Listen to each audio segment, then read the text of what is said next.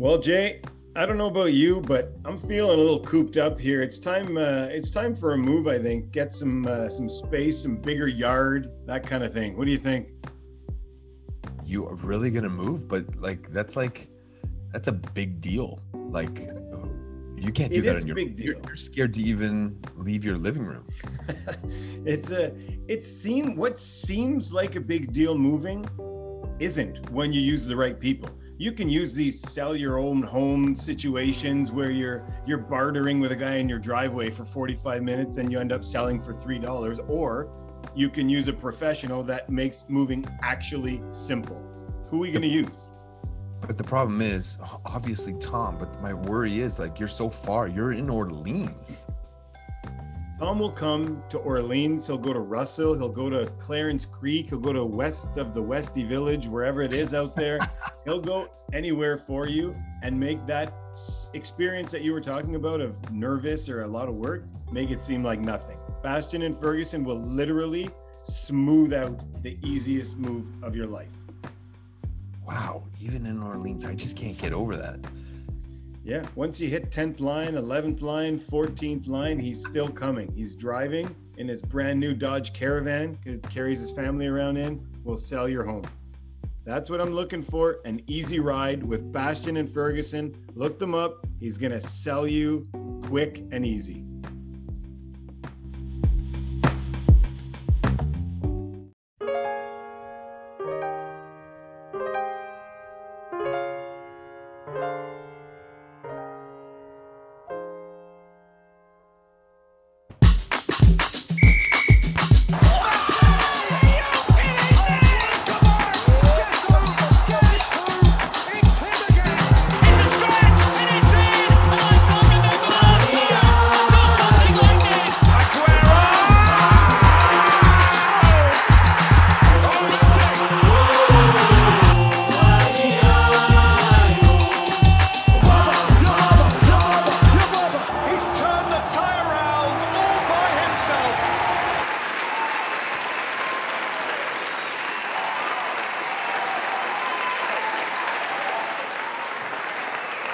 Declan Hill, have you ever played FIFA on a PlayStation or an Xbox? Yes, but very, very, very badly. Yeah, really badly, incredibly badly. like So against badly a- that uh, they were another gonna- child and you lost like against somebody else and you lost Oh no, Or- every kid in the world can kick my ass at FIFA. I mean, you know, it has to be a grown man. It's the only one I stand a chance with. Yeah, I mean, it's as bad as me when I'm playing hockey. I basically, because you know, uh, you know, I'll go in and I'll, you know, I'll be like, "Hey guys, I can't play very well," and they're like, "Yeah, yeah, me neither. My uh, my slap shot's a little slow." I'm like, "No, no, really, I can't play hockey very well." Yeah, yeah, whatever. Then I get on the ice and I basically search for a five year old so I can fall on. You know, and then I take the puck and I throw it to somebody. That's my it's my go to move playing hockey on on the Solid pond. So- but you can fight I, I read that you can actually fight like you're you're you can box you enjoy Uh, it I, yes, I do. Um, and I do a lot of martial arts, um, and I do a lot of training in Cuba. Uh, again, I'm not particularly good at it, um, but I like that in kind of intensity. Uh, like yourselves, uh, when I do sports, I do it pretty intense. Um, and I found that with martial arts, it was no longer depending on, you know, 17 other men to show up on time to have a hard, you know, practice.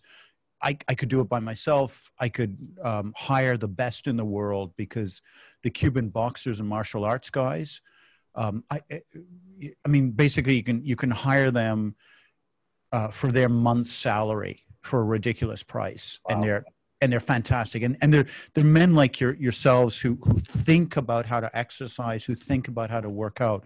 So if there's anybody listening, um, I strongly recommend getting on a plane, getting down to Havana, um, and you'll find um, you know, just just the world's best martial artists and boxers ready to train you. that's Wow. incredible that's, Well, that was Declan Hill's uh, opener. Steve O'Kane, soccer snob number one. Yes, Mark. When you open and have a yogurt, do you lick the lid before you get into the yogurt? Yes, always. do. I don't want to waste. Okay, practical. I like that. Jason Whiting, soccer snob number two. If you're offered to do a charity boxing match against the Burnley manager Sean Dyche, do you take it? 100% One Wow, million percent. I love All right. boxing. I'm not as good. I enjoy boxing, and I don't mind getting hit. And you guys know in my Well, past, that's like I- I, important. get- That's important. So Declan Hill is our guest today. He's a journalist, academic, and consultant. He's one of the world's foremost experts on match fixing and corruption in international sports. In 2008, Hill obtained his doctorate in sociology at the University of Oxford. Currently, he's a senior research fellow anti-corruption in sports at the University of I'm going to kill this, but Würzburg, Würzburg in Germany. and a professor at the University of New Haven. His book, The Fix Organized Crime in Soccer, has been read all over the world. He was the first person to show the new danger to international sports posed by the globalization of gambling, of the gambling market and match fixing at the highest levels in professional soccer. In 2011, you pioneered the first online anti-match fixing, fixing education course, which I found really interesting. Cool. And he has a second book, The Insider's Guide to Match Fixing. In your spare time, after all this, you have spare time. I don't know how. Uh, you're like you mentioned, you're a keen amateur boxer and lead a group of recreational boxers in Havana, in Havana and won a, f- uh, a fight. You won Yeah. a boxing match against the manager of a pub here in Ottawa, actually. Yep. Yeah, and it actually was that historic night. Um, Justin Trudeau. was fighting um, Senator, what's his name, uh, the other guy, uh, Yeah. at ten Brazeau, o'clock. It was yeah. Brazeau, thank you. And I was fighting at nine forty-five, um, and that was my first ever fight. And it, guys, it was a nightmare because they I they kind of got Yeah. They it. got me embroiled by it by saying, "Hey, you can fight like another journalist," and I'm like, "Done." You know, Yeah. me, me, a journalist. We'll take out our pocket squares. We'll do a little bit of floofy work, and and done. You know, I might even have to take off my reading glasses. Maybe the other guy will do as well, and then we'll go for a martini or something. Yeah. But anyway. Six weeks before the fight, and I've got to send a, a say a, a shout out to Final Round. It's a fantastic boxing club in in, in Ottawa the guys come to me and say, "Hey, Deck, um, uh, we couldn't find another journalist to fight you, but don't worry, we've got the owner of a nightclub in downtown Ottawa." And and I'd sparred with a guy before, and he's a big bruiser, Yeah, he's a like brute. an idiot, like a moron. I didn't go. I didn't sign up for that. Like, are you kidding? Like, I, Yeah. I, I didn't sign up to you know to fight with some poofy other journalist. Um. Anyway, I I just got uh, uh scared, and I got on a plane and went to Cuba, and basically put myself through a rocky training thing. I, I Really, found? Cuba's national champion in boxing That's pretty good. Um, and um, we fought 15 rounds uh, every day uh, for two weeks. Um, and I would so uh, you know I did kind of the you know the Jason everyday ritual for two weeks. I got up early, did cardio, had a huge breakfast, and then cycled down to this boxing gym. And he just you know he beat me up and but beat me up smart. They said we're gonna we're gonna make this training so hard Yeah. that any fight you do is going to be easy. That's Um, so yeah, that's uh, that's what I did. And So I can I- uh, Can I Yeah. can I actually inflate your ego a little bit here, like to hopefully get you on our side? I would have the word I used after watching that for you is technician. The other guy was the like slugger, Clubber Lang. He's he's going for the knockout at the end. You had him on points, and he was swinging. Very technical. You, I I wouldn't have said I, I could tell you went to a van Havana to box, but I could tell you trained. You know, Yeah, box- so boxing very is, is technical. like a, a real science. It's there's a science to it, Yeah. and it's like an intellectual can box easier than a bruiser, in my opinion. well, well, that I mean, that was the thing that that um, I could never, I could never be as strong as him. I had to bring my brains to the Yeah. situation because, as you guys know, as all Canadians know, it was televised nationally, and I thought, oh my goodness, every ex girlfriend of mine's going to be watching. you know, like, oh, good, you know, and then all my all the journalists who Yeah. wouldn't do what I did were in the room, and I knew Yeah. that they'd be happy, like, oh, one of us is getting the crap kicked out of him, ha ha ha. So it was a lot of there was a lot of pressure. And I just thought, okay, I'll do what Jason would do. I'll think my way out of the situation. That's awesome. Jason, you notice this subtle flattery I'm doing? By the way, Yeah, Yeah. I know. I love it. And yeah, I got emails from from your fans, the blog, the blogosphere fans, and they're just Yeah. like suck up to Jason. So that's what I'm doing, very Oh, subtly. that's amazing. You won't even notice. It's just so under the table. Yeah.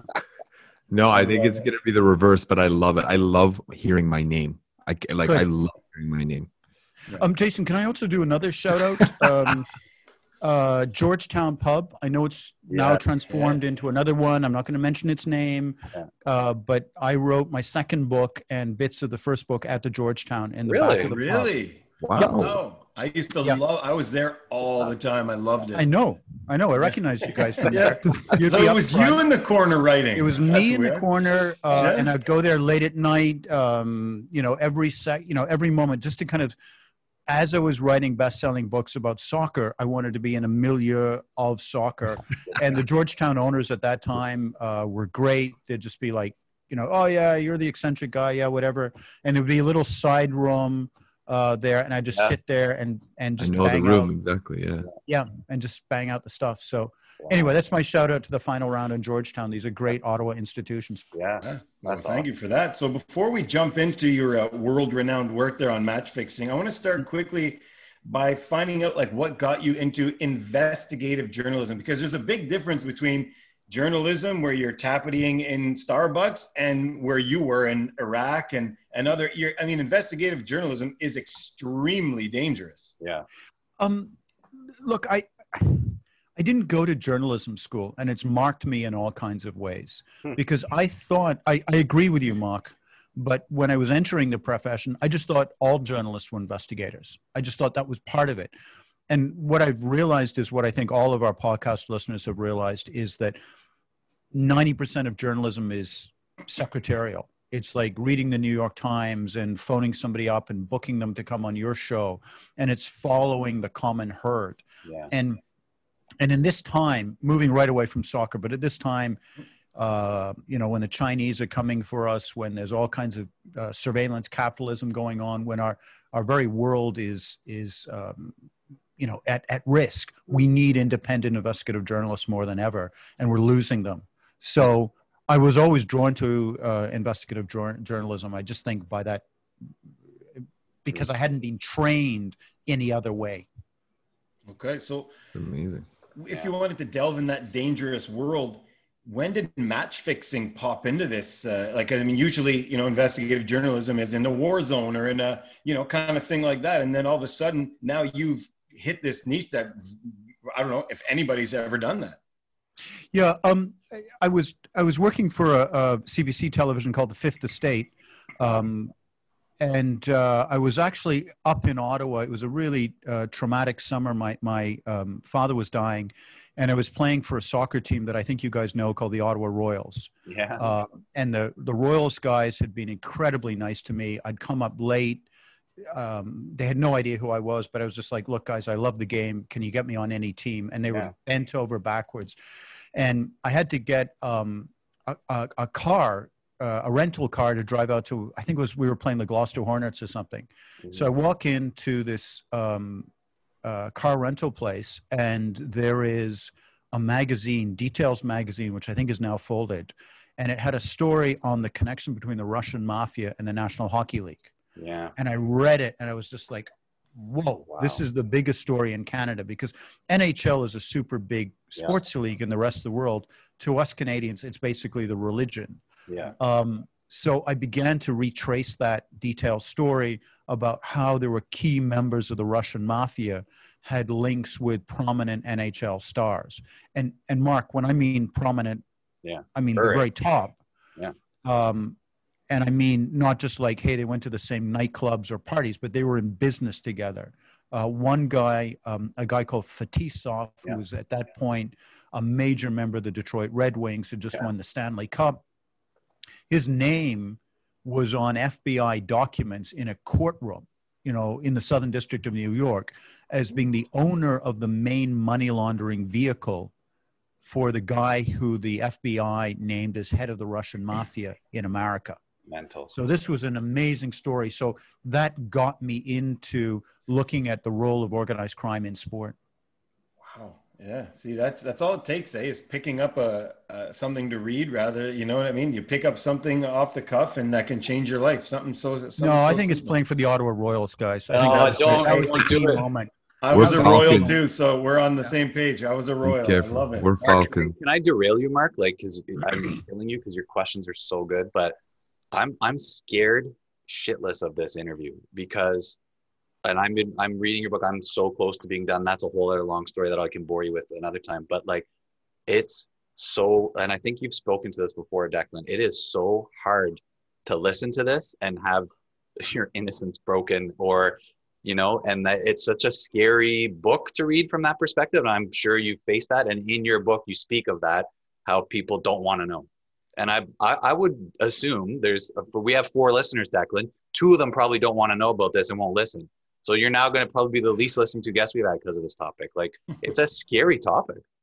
Look, I, I, I face this question. Uh, let me deal with how I've dealt with it in, in the media Yeah. because there's a whole bunch of guys that have come and said, I don't like soccer. And I'm like, hang on a second.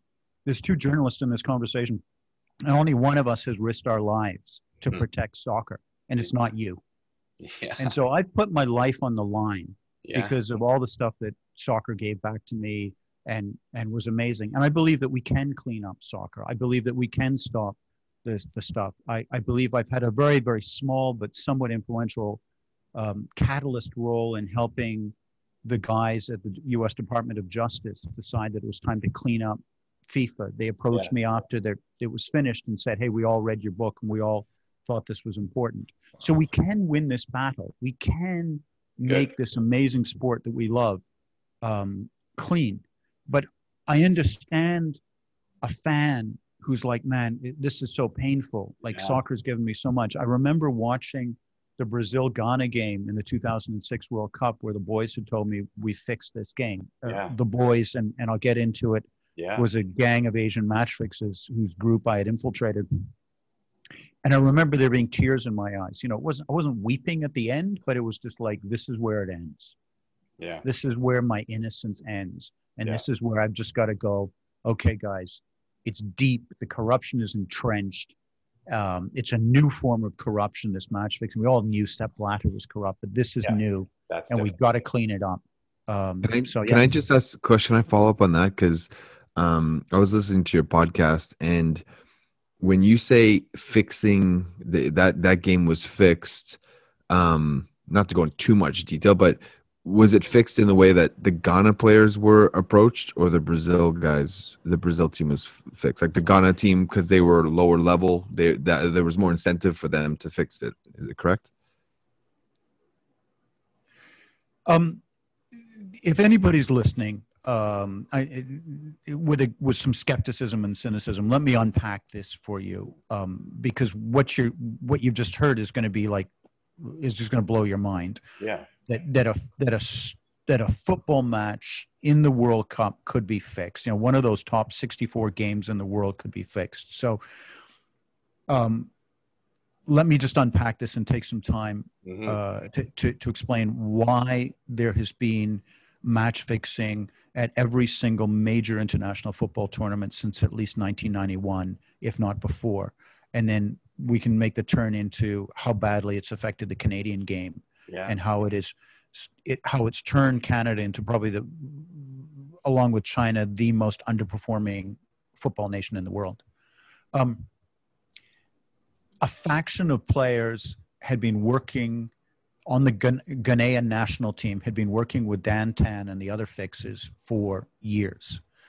Uh, not all of the players. Some of the players, like Sulley Muntari, were deeply, deeply anti-match fixing. They were just, they were absolutely uh, appalled by it. But but there was a faction working with the Ghana, you know, on the Ghanaian national team at that time. Um, they're not alone. The Ghanaian national team uh, is not alone. And here's here's the trigger for all our listeners to understand about why there was fixing going on. Is of those 32 teams at the big World Cup, be it men's, women's, under 17, under 20, four or five of them don't get paid. I mean, the teams don't get paid. And FIFA sends them, to be fair to FIFA, it's a corrupt organization, but to be fair to them, they do send nine or 10 million to the national football associations of every single country that's going to the World Cup and saying, okay, this is for your hotel, your food, you know, all your travel logistics, your players, salary, bonuses, whatever you want for your coaches and managers. And most of the teams, you know, the, the, the ones who are always in with a running Germany, Argentina, Italy, Britain, uh, excuse me, not Britain, but England, all those guys take it really, really seriously and they supplement that money many of the sub-Saharan African teams, the directors, the chair of the national football associations take that money and put it in their pockets, and the guys never see it. So you have that phenomenon, Jason, of you know one of the world's biggest sporting events are watched by billions of people around the world. Sponsors, you know, you know, 32 uh, big major sponsors. The stadium is full. Uh, you know, the entire thing. The guys they're playing against, you know, as they're running out, are getting paid, and they're not. Mm-hmm. And they should be, yeah. but they're not. So the guys, um, you know, I was in a lot of those meetings, and the guys were just like, "Look." Um, uh, you know, do your best for the first couple of games, but when you play one of those big teams, you know you're going to lose. Why don't you lose with a hundred thousand bucks in your pocket? Yeah. And the sad part is that those players and the guy who was running the little cabal for them, their former goalkeeping coach, had more trust in the fixers to pay them than they did in their National Football Association. Yeah. Um, I, will give you one more example, just like the mind for a Canadian, you know, or anyone else listening, a mind blowing scale of contempt and disregard for the players, which to return to Stephen's point about, um, you know, protecting the sport that we love, uh, we've got to reveal these stuff. We've got to reveal the contempt and the disregard for the players because that way we can, you know, it, it, you know, protect the sport and also give these guys the just deserves they they they they deserve. 2010 South Africa World Cup. We know Dan Tan and the guys were there. I did a big story for the New York Times on it. Um, and the Nigerians showed up. The Nigerian football team showed up in at 2010 World Cup.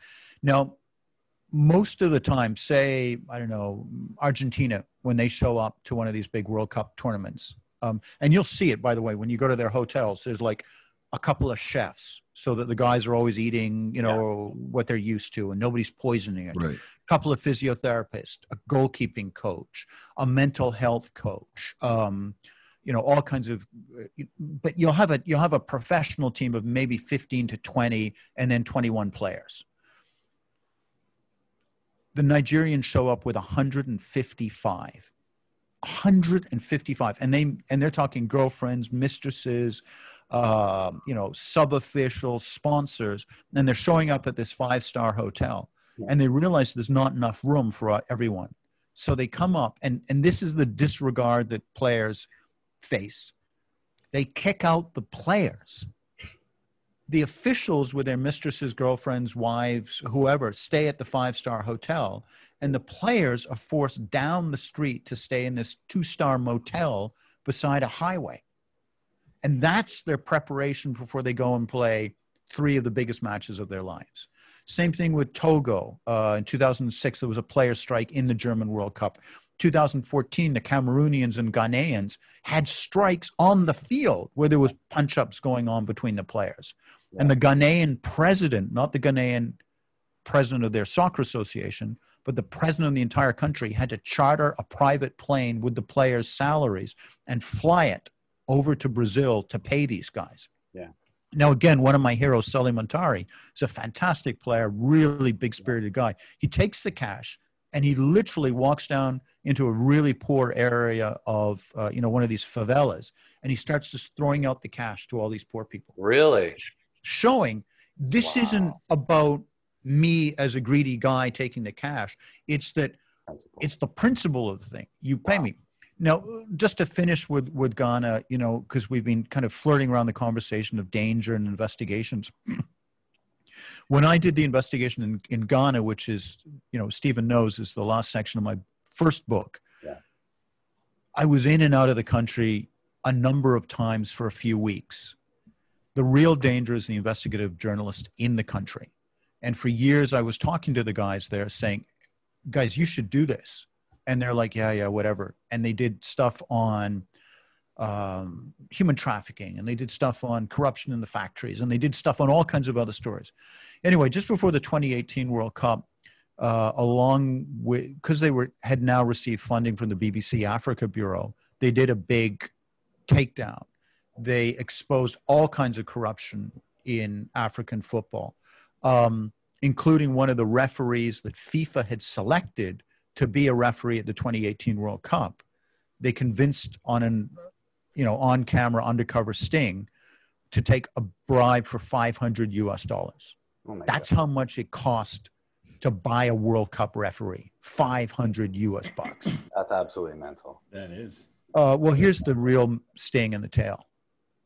Six weeks after that investigation, one of those journalists is murdered. And the further sting is that nobody has ever been arrested for it. And a number of prominent football club owners said openly somebody should kill those journalists. Jeez. And six weeks later, there are a couple of armed gun, gunmen waiting outside his parents' home. Guys like a dutiful son returns home for Sunday dinner. As he's coming out, they shoot him and leave him for dead in the road. Wow.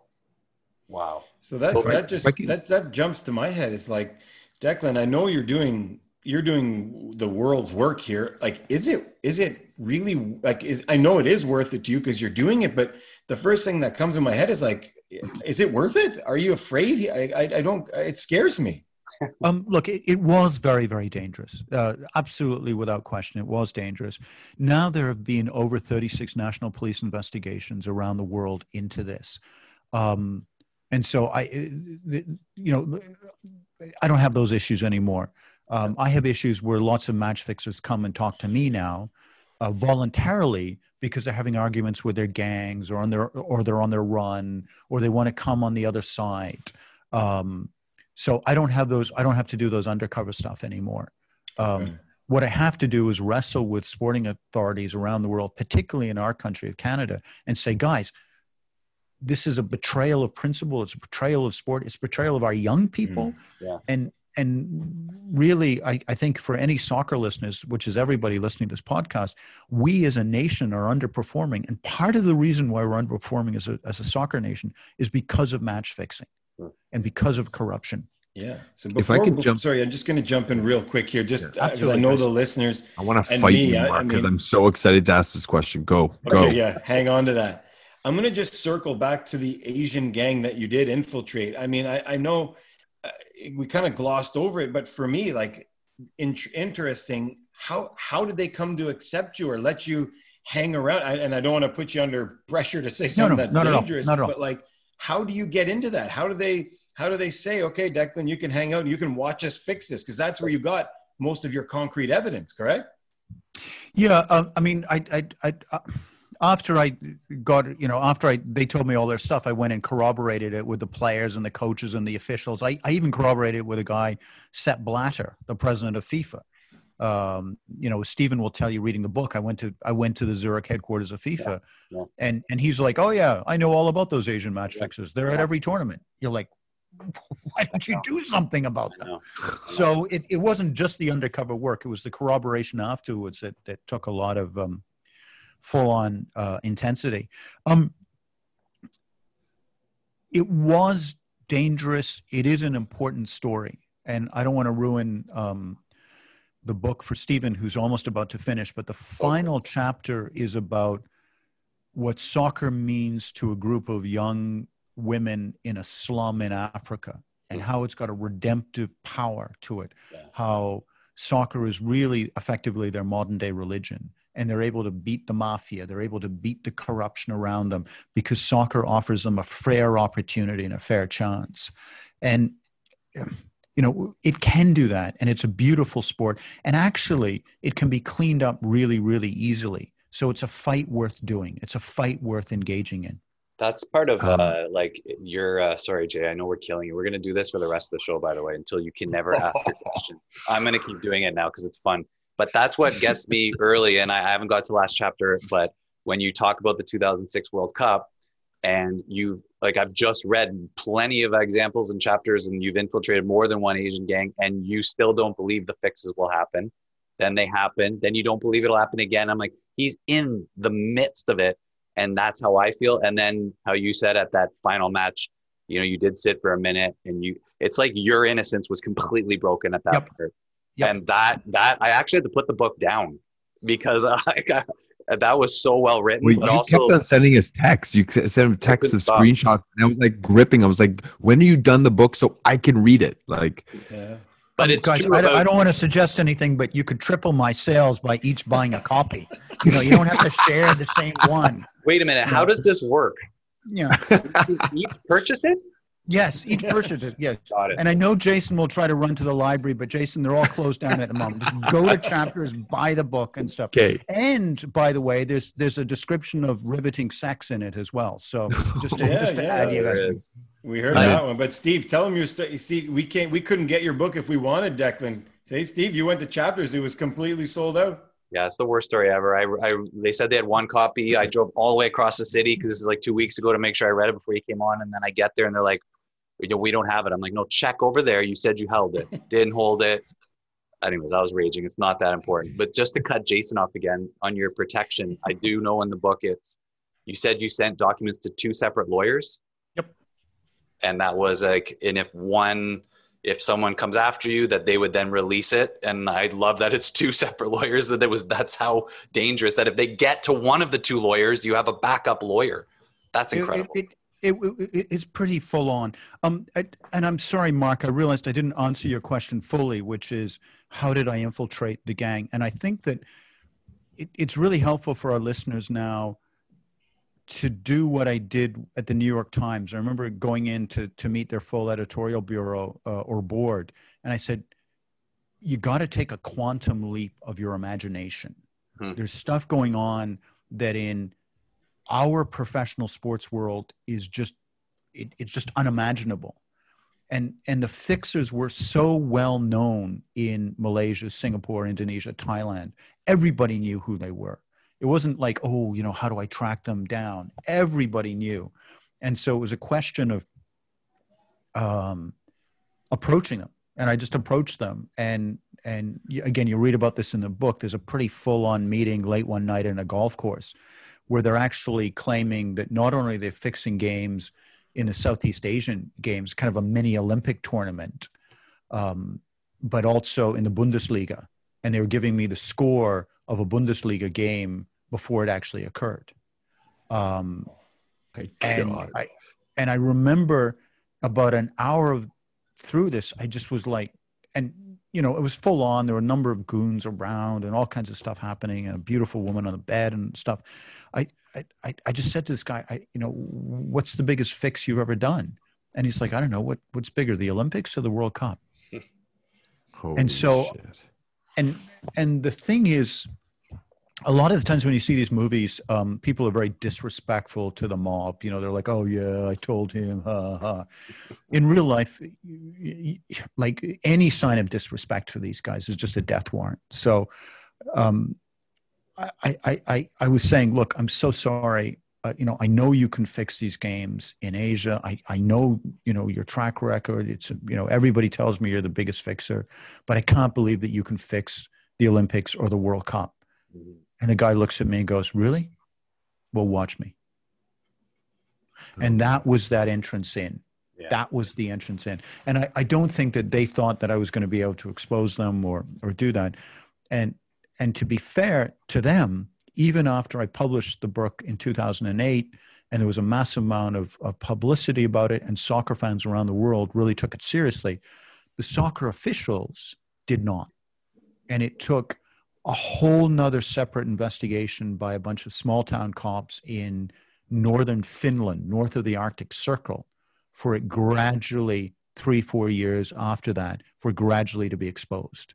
But even then, the International Police Organization was helping cover up how bad it was and, and all the, the, the, the full shenanigans that were actually going on.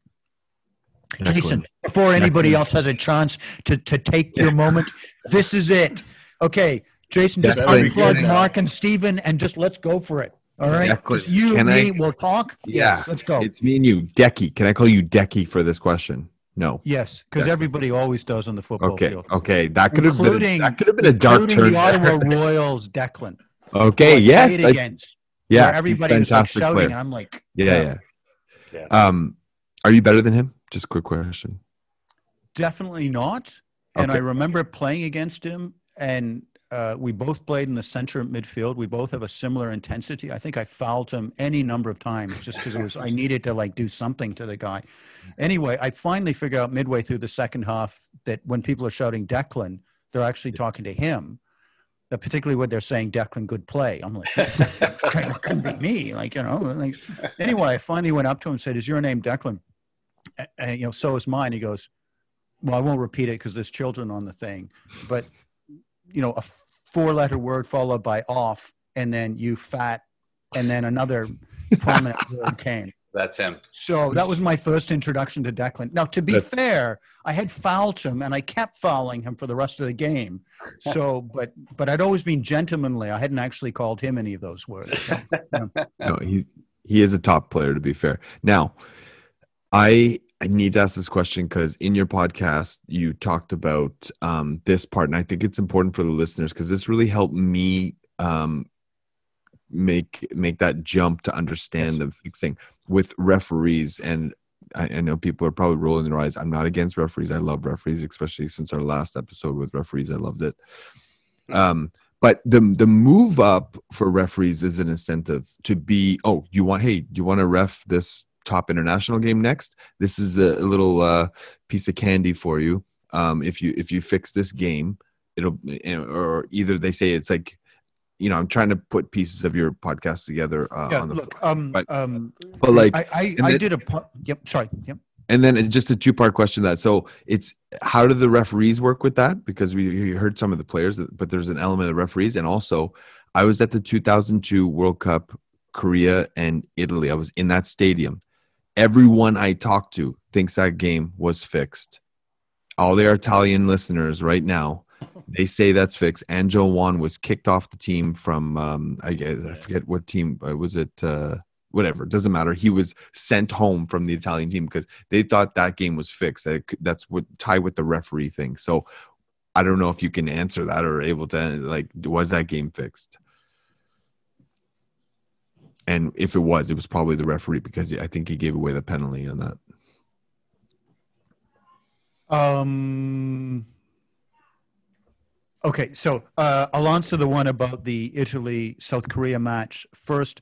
Certainly, everybody inside FIFA thought it was, um, and it, they thought it was fixed not for gambling, which is what we've been talking about so far, right okay but f- but from a kind of official corruption, and that's the low grade fire, which the new fixing, which I identified, which is uh, you know linked to this massive globalized sports gambling market. Again, there's always been fixing linked to the gambling market. But what's happened to the gambling market is it's become globalized, like TV and you know travel industry and journalism, and so it's like dumping petrol on this thing. Mhm. So 2002, South Korea, Italy, within that confines of FIFA, uh, among my sources, among officials, they're all convinced it was fixed. Hmm. And they're all convinced that the referee was fixing it to suck up to the South Korean hosts. Hmm. And and to be fair to that belief, as you guys know, the referee who was at the very center of this was arrested for bringing in a significant amount of uh, drugs, illegal narcotics into the United States Yeah. and served nine years in jail. Yeah. Um, so it's not like he was the cleanest gentleman in, in the entire universe. Um, to get back to the, the earlier question, Jason, which Yeah. was how do referees like what's the, what's their role what's in this? their- and yeah. and I literally could talk about this for four hours, if not longer. Uh, I've written, again, as Stephen knows, an entire chapter on the sex lives of referees in the Champions Leagues because it's so common for sexual bribery. So uh, I was talking to a number of champion Champions League's referees, and they would say, "We arrive at our hotels at one o'clock, and by two o'clock there are knocks on the door with available young women being given to us by the local team." Now, that doesn't happen in every single Champions League game with every single Champions League team, but it happens so frequently, even now, that no referee is particularly surprised. And there's a really good way of stopping it that's super, super easy, and that's just promote women referees. yeah Like just incentivize them, not because women are necessarily less corrupt, but it instantly breaks that boys will be boys atmosphere that you'll often get when referees and the officials are all traveling together. They're all from, I, I'm just going to make this up, but Slovenia, for example, and they're suddenly going into Italy or Spain, and the Real Madrid guys are treating them. Um, so there's that endemic official corruption, but thank you for listening to my podcast, Crime Waves podcast. Mhm. I did a big interview with Tim Donaghy, who yourself and the listeners will know was the NBA referee Yeah. who was hooked up with the ga- elements of the Gambino crime family. And what he said to me, which which just was like blew me away, was that the NBA officials were giving indications to the referees where they wanted the fix to happen.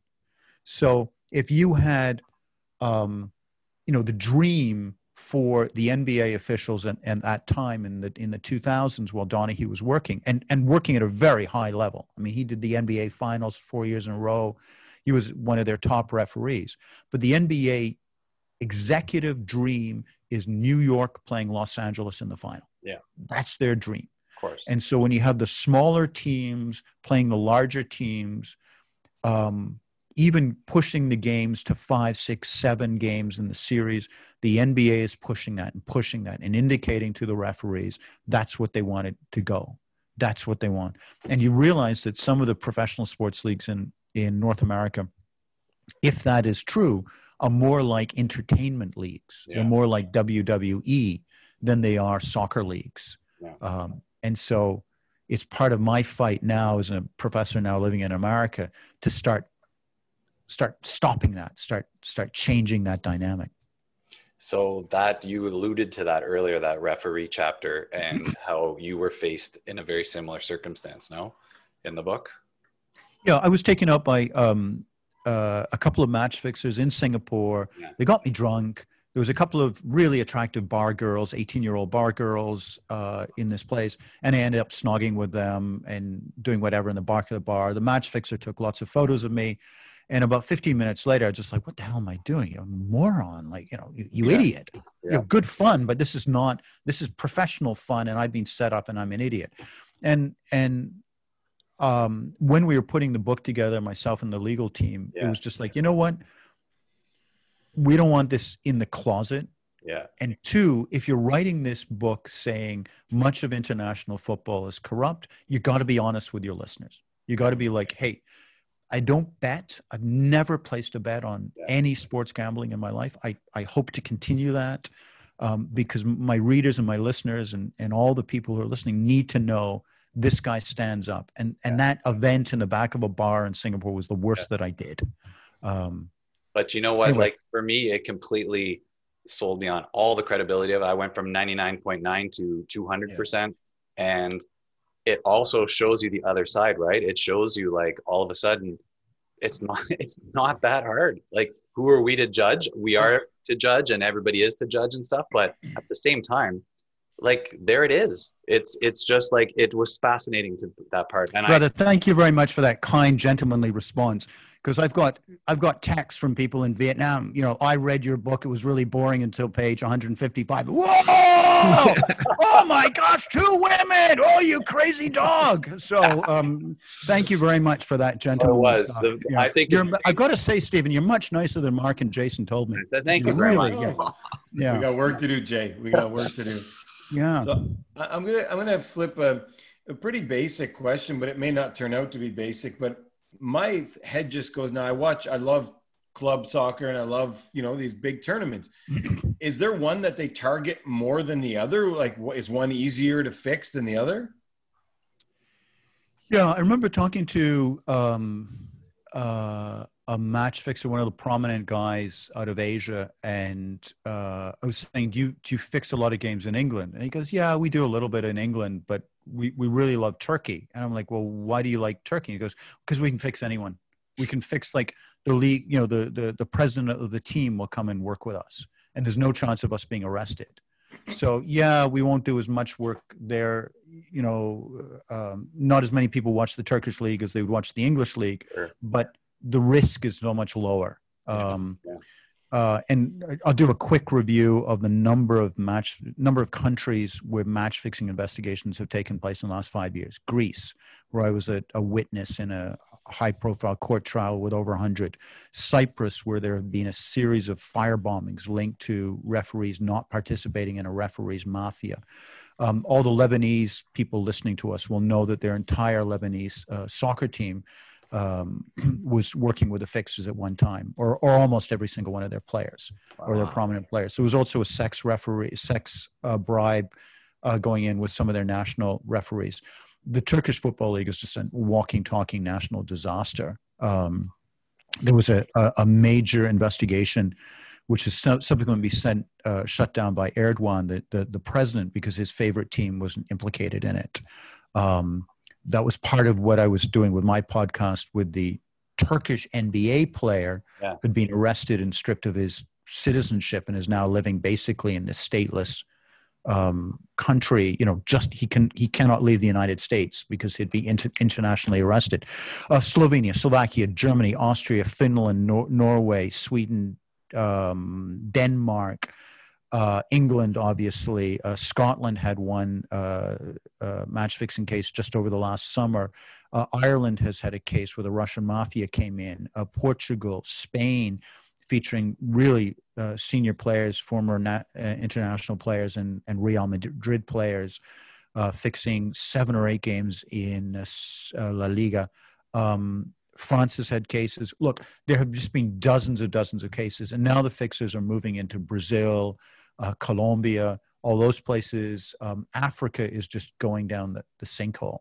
Uh, I had a call earlier today with a guy from Kenya um, talking about the Russian mob fixing games in, in Kenya because you can buy players really, really easily and referees really easily. I mean, your top price for a FIFA referee in Africa is 500 bucks. And again, just to return to this kind of thing, I'm going to keep replying, uh, keep Yeah. You know, beating our our, our, our long suffering listeners with is the globalization Yeah. of the sports gambling market. So Yeah. 15 years ago, you couldn't place a bet worth placing on a Kenyan Premier League football match or even a second division prem, uh, game in Kenya. Yeah. Now, there are gambling sites with hundreds of different ones. At the at the beginning of COVID nineteen, back in April, most of the big sports leagues had shut down. Mhm. So the Sweden, you know, because as, as everyone Yeah. knows, Sweden was one of the few countries to keep going. Yeah. Their seventh division, and I can assure you, seventh division Swedish football is probably just above the level Declan Hill could have played at. I mean, it is really low. Yeah. Like, it's dreadfully low. yeah. Um, and they were getting two or three hundred calls about match fixing, Gee. saying you'd better fix these matches. wow. Um, My- you know, I, My favorite story is the CSL one. Can you talk about the one, um, uh, the one that happened in the Niagara area? I'm assuming it's with um, St. Uh, we won't even get into the in, into the potential teams, you know. Uh, but look, Fine. The Canadian Soccer League Yeah. is an international embarrassment. I know it's now changed its name; it's now Yeah. folded and you know readapted and stuff.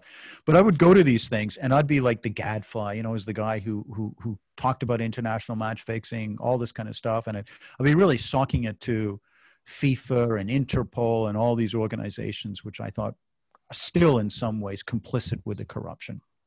And inevitably, some French guy would stand up and go, Mr. Hill, hmm, hmm, hmm, you are talking about all this stuff going on, but I will tell you, the Canadian Soccer League is an embarrassment.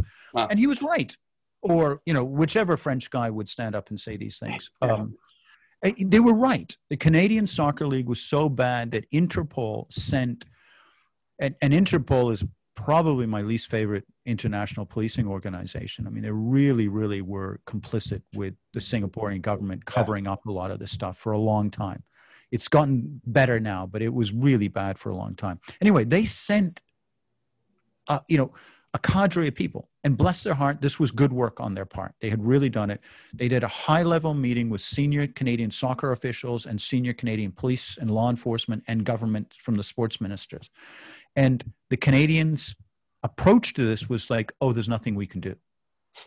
And and Jason, to tell you the story, I mean, it was notorious how bad the Canadian Soccer League was. And so one time, and much of the much of the fixing was coming from teams bringing in players from the Balkans, and they would win or lose at command. So um, there was one particular game in the Niagara Peninsula where the other team, which was fully Canadian, just said, "Forget this. Like it's clear what's going on. This is a much better team, and they're trying to lose against us." So in around the 67th minute, they just like they just snap and they grab the ball and they start running towards their own net to score in their own net. Like they were saying, No. okay, we're not we're not gonna we're not gonna take part in a fixed game. We're gonna screw you guys up. You're a bunch of morons and we hate you. So we're gonna score in our own net and lose the game.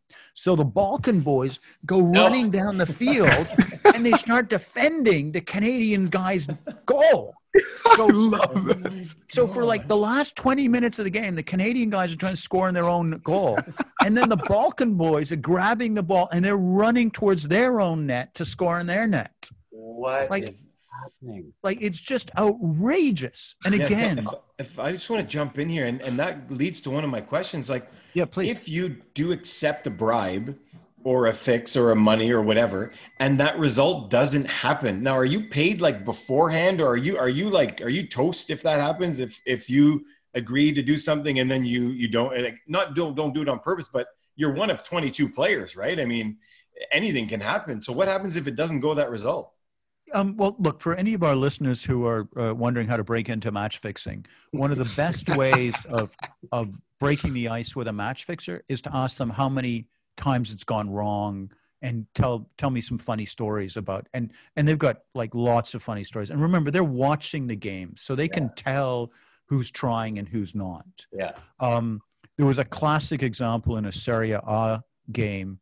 Uh, it used to be on YouTube. I'm not sure if it's still there. The Brazilian star forward who's not in on the fix grabs the ball in the last couple of minutes, runs down the field, and scores a goal.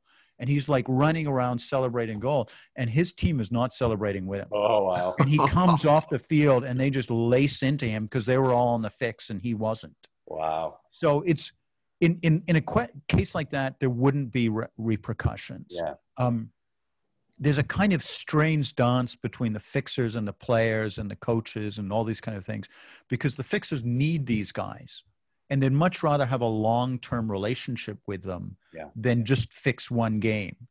So. Um, you know, uh, La Liga in Spain, which is the top league in Spain, had notorious fixing for a long time. And people would be like, oh, well, why? Like, why are these small teams in La Liga fixing? I said, well, one, they're really poor. Two, they haven't paid their players in months.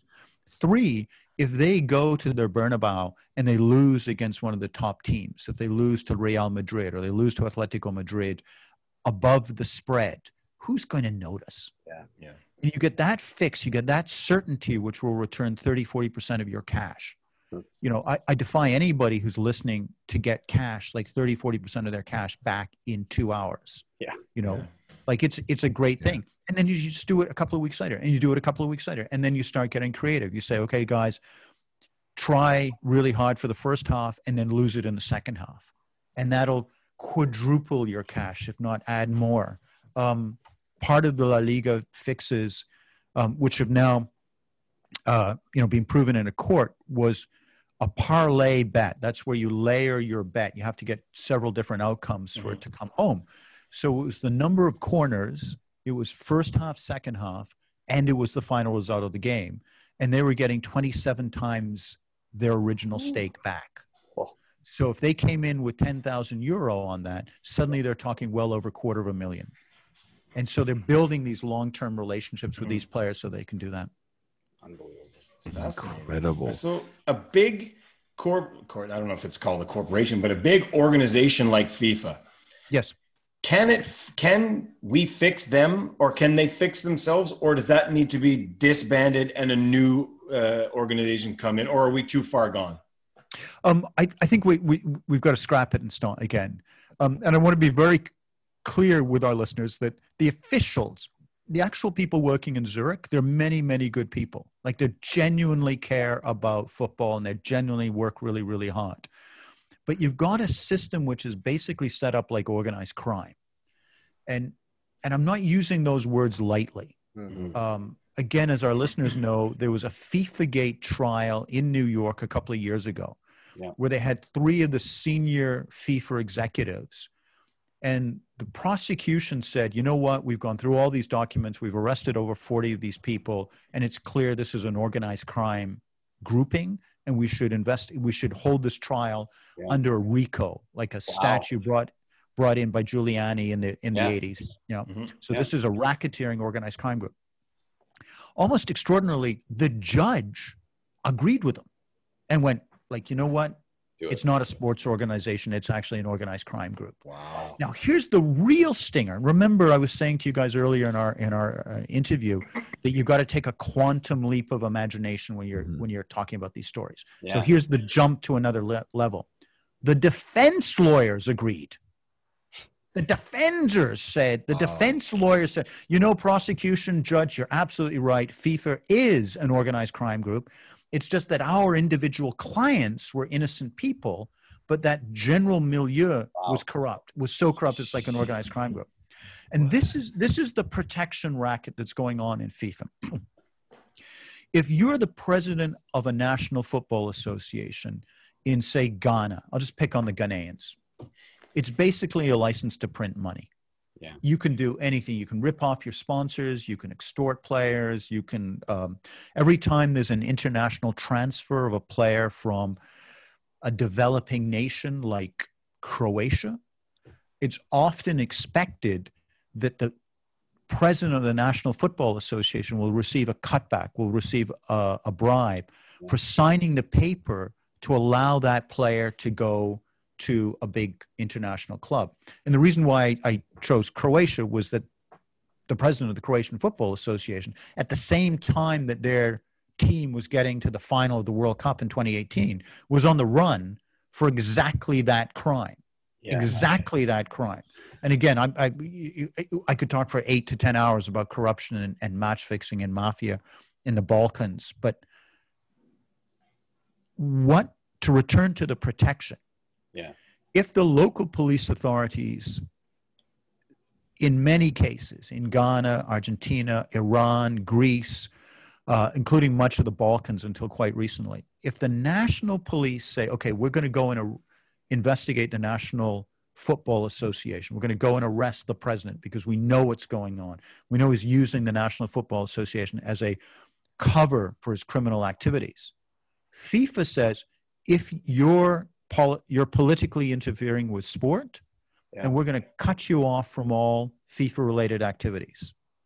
Now, in America, it's no big deal. People, American politicians are like, really? What is this thing, soccer? Really? Wow, I had never heard of this. But in Ghana, in Croatia, in Greece, in Iran, in all these countries around the world, you're a politician. You don't want to mess with that No. because you're you, whether you're a dictator like Vladimir Putin or or or a democratic guy, you don't want to mess with that because you're suddenly the politician that Yeah. stopped all soccer. Yeah. So you have this amazing protection racket. Yeah. And so those very same guys that are receiving protection from FIFA are the very people that vote for the president. Crazy. So until the sponsors wake up, smell the coffee, and say, "Guys, we got to we got to rechange all the FIFA. We got to change this system where people who are basically receive protection are the guys that vote for the president and vote for the major things." There's going to be no systemic change at FIFA. Yeah. like I, I what I liked about that the podcast that I was listening to is um the guy you were interviewing I forget but he definitely was American you were asking if it was coming to North America basically and basically you were you were he, he just said look you got to watch games with your you know with trust but with your eyes open like Absolutely. like because it's almost like he said and this this struck a chord with me like he he would think about games that he watched before thinking how the heck did that happen and then then you would like then then after all his research and uh, uh, what he's done in, in match fixing be like oh that was probably a fixed match like for me it's the liverpool game with the beach ball i'll, I'll never get it out of my head i know you said it's not in england a lot but it was like the Hang on, weirdest just- thing in the world a just- beach just a ball second. on the field. just a second before Yeah. before you, you you you talk about the beach ball instant. Yeah.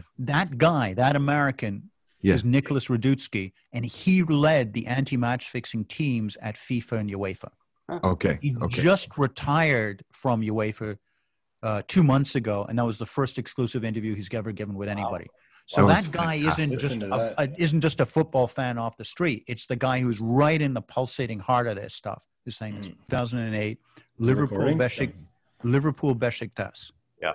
okay look at that game and off, it was after that game that I was speaking to those match fixers. Okay. Right. That, So that- look at that yeah. Champions League. And just as a general quantum leap kind of information, guys, Champions League s- fifth and sixth game group stage is when the fixers come to play. Yeah. And it's not always the gambling fixers. It's often the officials on those clubs who know they're not going to go on to the next stage Yeah. start selling their points. Ah. And is that uh, sorry? I'm going to jump away, even though we wanted to wrap up. That the selling the points.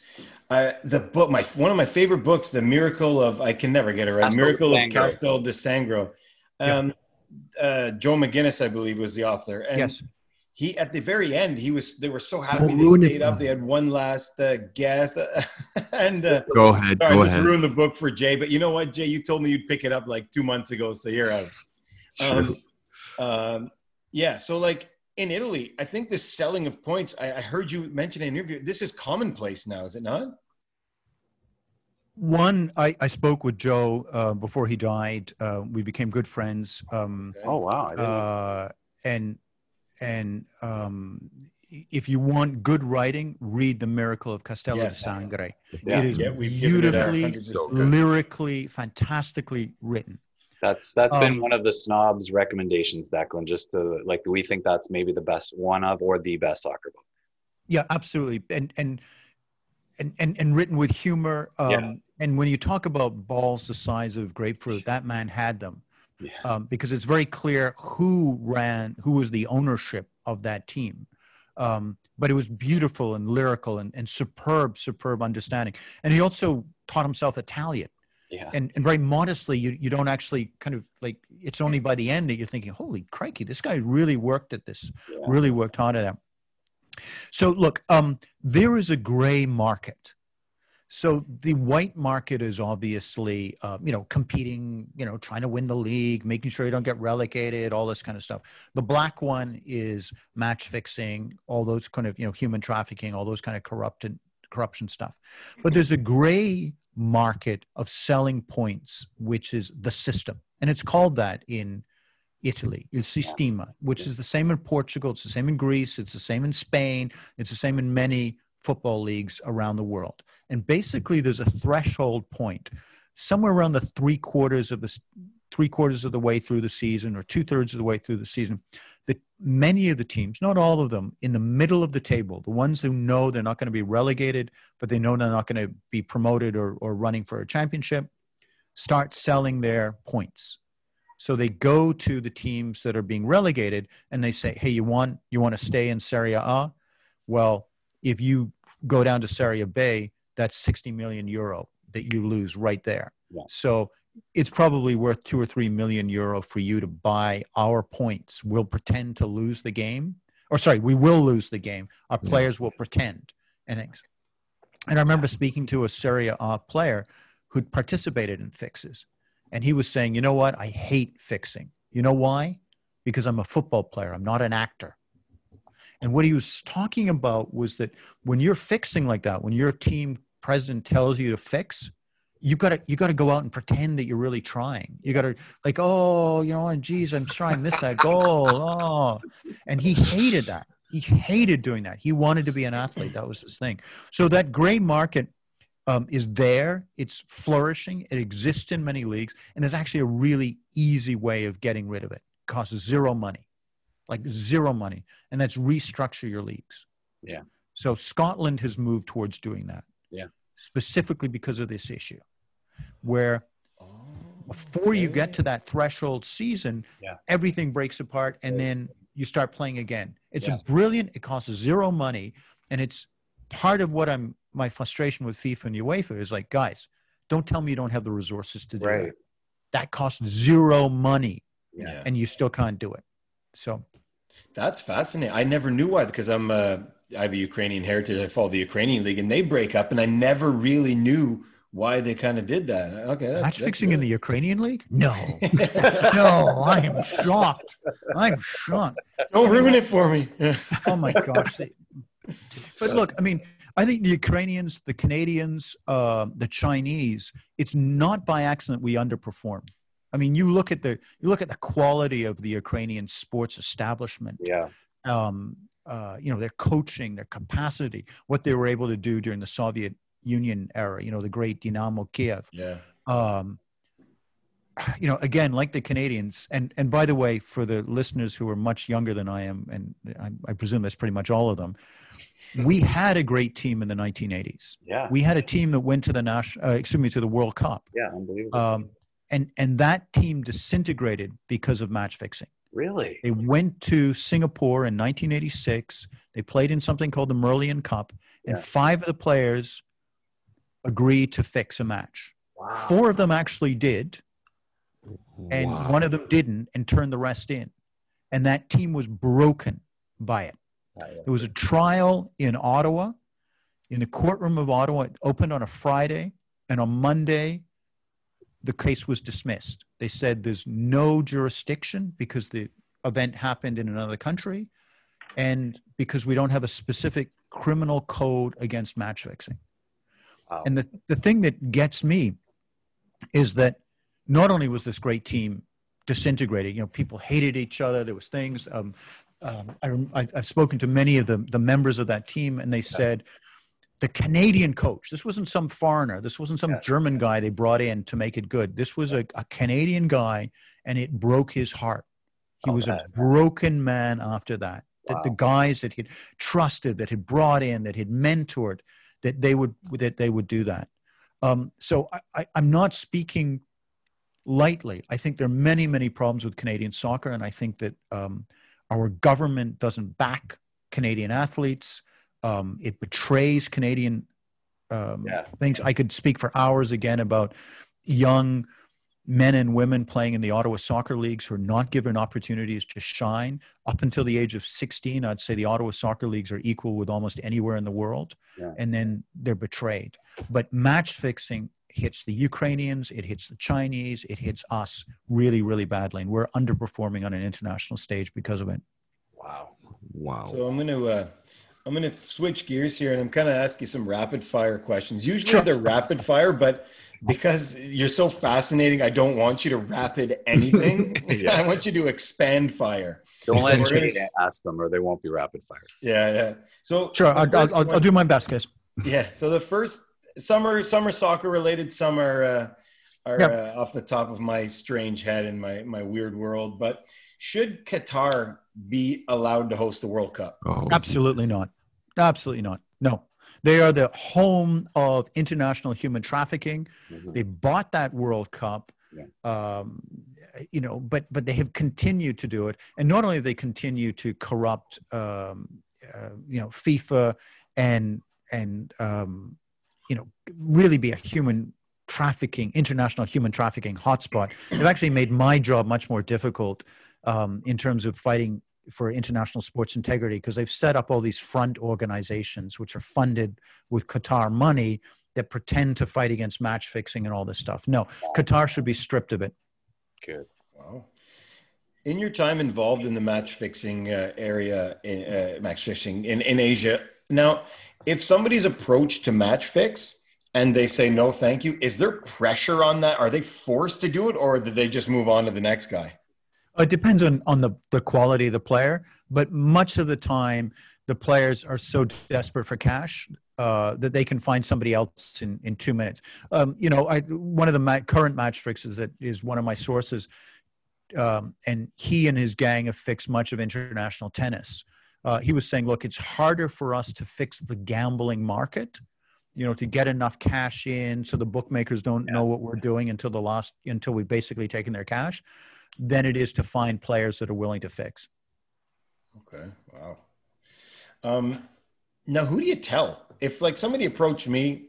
I'm playing for the Royals in a huge men's game here at Hornets Nest. who do I tell? Like, who do you tell on? Like, do you can't go? Do you just tell the local police, or who do you tell? Good question. It's a brilliant question uh, because fundamentally there isn't anybody that you can trust. I would say go to the media Huh. uh, Oh, because wow. light exposes the scandals.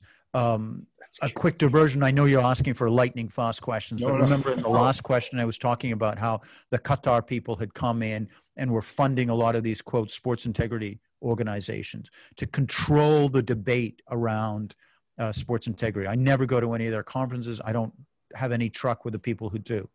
The Russians have also come in, and the Russians and the Qataris are offering whistleblower hotlines because both of them have been so badly affected, with good reason, by independent whistleblowers.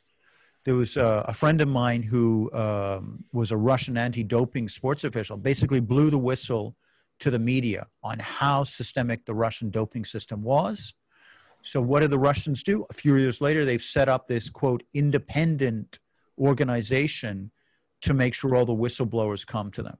So, my suggestion to anybody who um, is approached to fix or be corruption is immediately go to the media. Yeah. Okay. Next Amazing. question. It's a tough one. Do people who drink orange juice with extra pulp have they lost their mind? Mark, I'm sad to say that this interview is now over. I mean, there were some questions that could never be asked, and that is one of them. I love my extra pulp.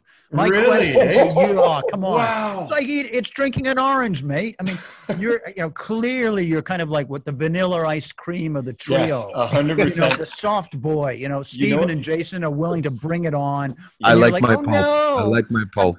Yeah. You know oh, how bad it is for me, Declan? I watered down my orange juice. Oh Jesus, Mark. Wow. Do you lie on the floor when you're drinking it in case like things will happen to you? Yeah, Mark, I can I could tell. I can tell. Okay. On his tummy? Just get to Yeah. your next question, Mark. Yeah. Now, when you watch a soccer game now, are you hyper focused on it? Yes. Like, are you hyper focused, like to to the point where you can enjoy it, or can you take off your your match fixing goggles for anything at all? Um, I love playing football. Um, I love it. So I go down to Brewer Park whenever I'm back in Ottawa. There's a Saturday morning game, 10 a.m., and just that smell of the grass. I love going to the, um, you know, Ottawa Tech High School. Um, you know, I go down there uh, when it's too cold. I'm playing outside. I love football. I think it's a fantastic sport. I even, you know, the, the, I'm, I'm walking down the, the the corridor going to Ottawa Tech, and I can hear the squeak of the sneakers and the ball bouncing against the thing, and I'm like, my heart's pulsating. So I love that level of football. I just think it's fantastic. It's a fantastic sport. Um, there are games that I do continue to to watch. I try to switch off that, that little cynical stuff, Mhm. um, but it's difficult. Yeah.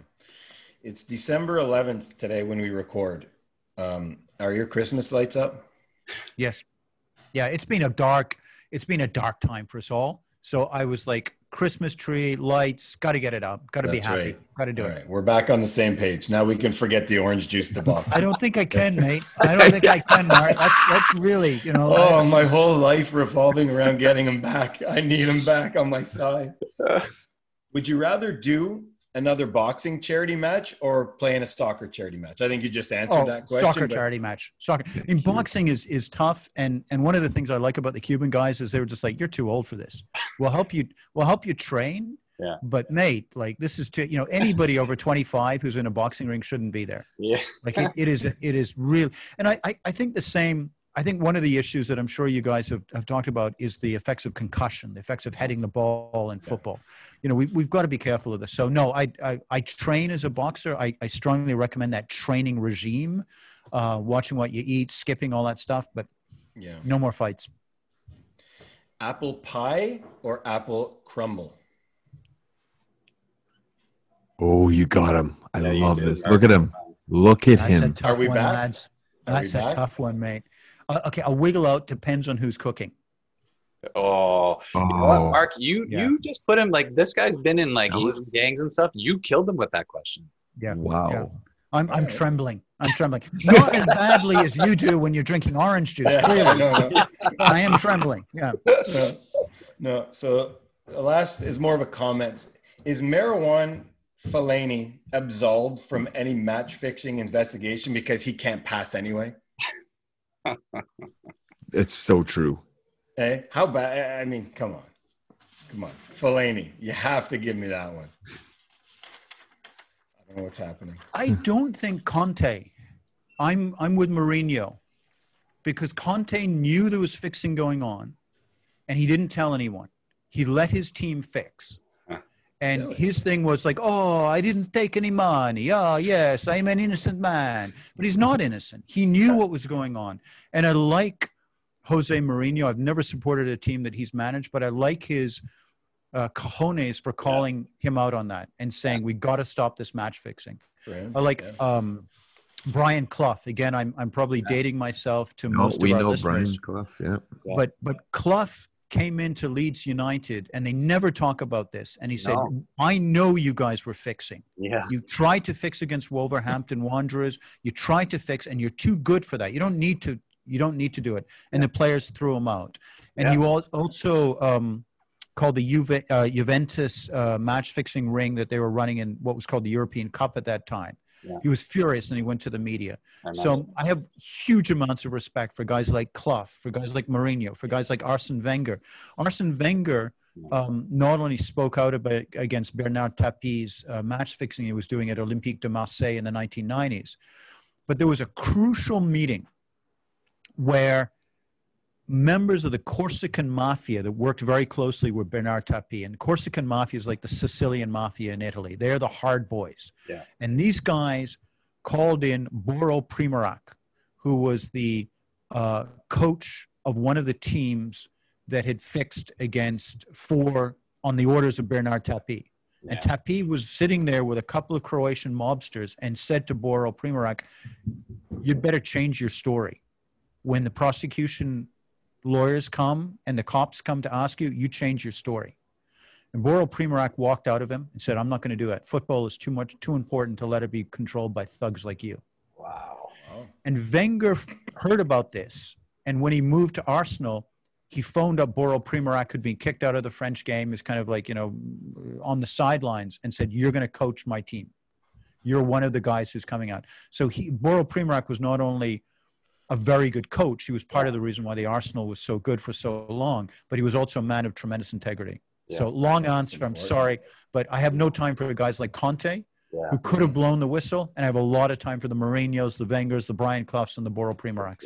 I just want to um, to really thank you here. Like we said it in the intro a bit, you know, you're a world renowned author, academic, but your passion and and this like you know you've said it you risked your life and you're for for the game that we enjoy on the weekends like you are a different level of journalism and like you know it's it's almost hard to say because Yeah. the game no, we, no, look, I, I, I, Yeah. I don't think, I don't think you and most of our listeners would have done anything differently if you'd, you'd had the opportunity. Um, it was simply, um, you know, I, I was given a, a rare opportunity to be in a certain place, and then you got to go home and look at yourself in the mirror. You know, this is the World Cup, this is the Olympics, this is like serious stuff. Um, and Yeah. and football means so much. And again, when Stephen gets to that last chapter where you see these young women who are really living in incredible destitution and, and what football can do and how it can bring and what a symbol what a what a what a vehicle for teaching good values to people is it, it's extraordinary Yeah. um jason we've given you a lot of hard time um let's have let's give you the final word today I love that. I love that you did that, and I love that you said my name again.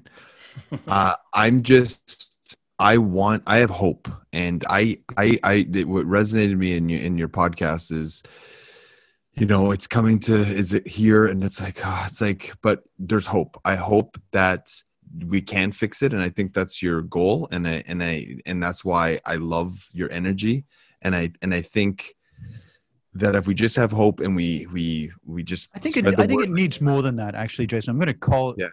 uh, call on you and call on our listeners because i think match fixing and general tolerance of sports corruption among canadian government officials has gone on for too long. I mean our figure skaters have been systemically cheated in olympic after olympics by match fixing at the highest level and those wimps at the Canadian Sports Ministry and those wimps at the Figure Skating Association, or those wimps at the Canadian Soccer Association have never had the cojones to start fighting for Canadian athletes.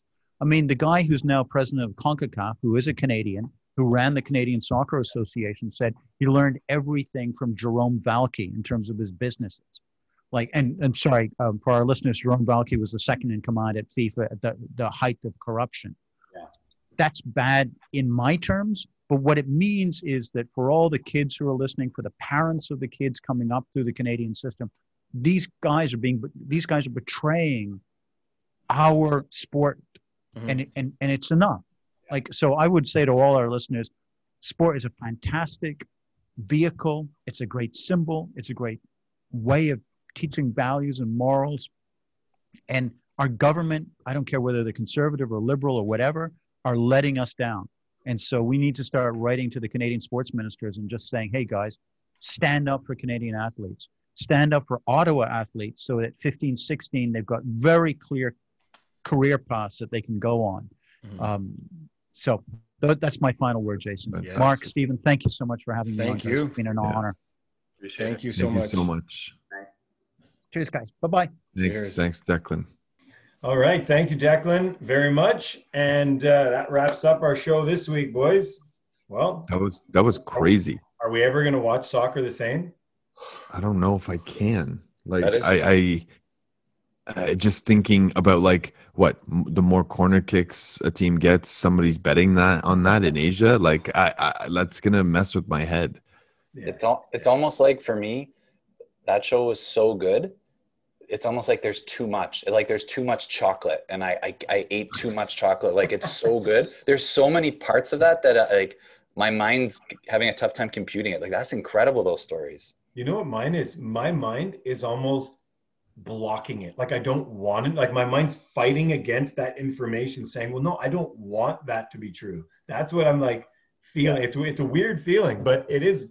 I mean, it's it, It- it's good to it- know. It brought me back. Like I, I when I, uh, I coached a deaf team in in Venezuela, and we are playing Argentina, like Canada versus Argentina, and the coach was whistling, and the the guys are supposed to be deaf, and they're whistling. They're, he's making me think that somebody was betting on that game. Now that I think, like, were, were they like, did they pay off people to pretend they're deaf? Like, I, I just remember like being like so confused, and I started whistling, and I started yelling like every swear word I could, like puta puta. I was like, come on, you puta. And so they would look, and I was like, one looked, and I was like, oh my god. But like, I think the point is like, he, he even said like he tries to switch off and say like, okay, Mhm. you know what, it's there. like I said, you know, we still have, or he said to have hope Yeah. to to hope that like especially in North America that this doesn't come this rampant over here. And so I'm just gonna watch every game with yeah. one eye open from now on, just cause And you know what? I still don't know the score, so it doesn't matter. Yeah, there you go. You know, like I know, like like the Royal Rumble. I don't know who's gonna win, but you know what? I still watch it. I Yeah. think uh, what's like ultimately impressive with him is not that he like what I- at least impresses me is he's an investigative journalist and like Mark, you hammered it and asked him like such good questions about that and that world and that's enough to uncover that story and to put yourself in there. The fact that he's doing things to try and also improve it and he's involved in these different organizations and trying to come up with ways to eradicate it from the game itself like he's actually part of the solution as well Yeah. uh, after uncovering mostly the problem. I mean, we he didn't come up with match fixing being in the sport, but he really put a light on it. That's ultimately what's impressive for me. Yeah, that's huge. So let's wrap this down, babies. And oh my God, what the hell was that? ah, babies. We should, Oh babe, baby. God. I feel like, right. like a trashy So teenager. good. Yeah. that got weird quick. Anyway, All see you guys. bye.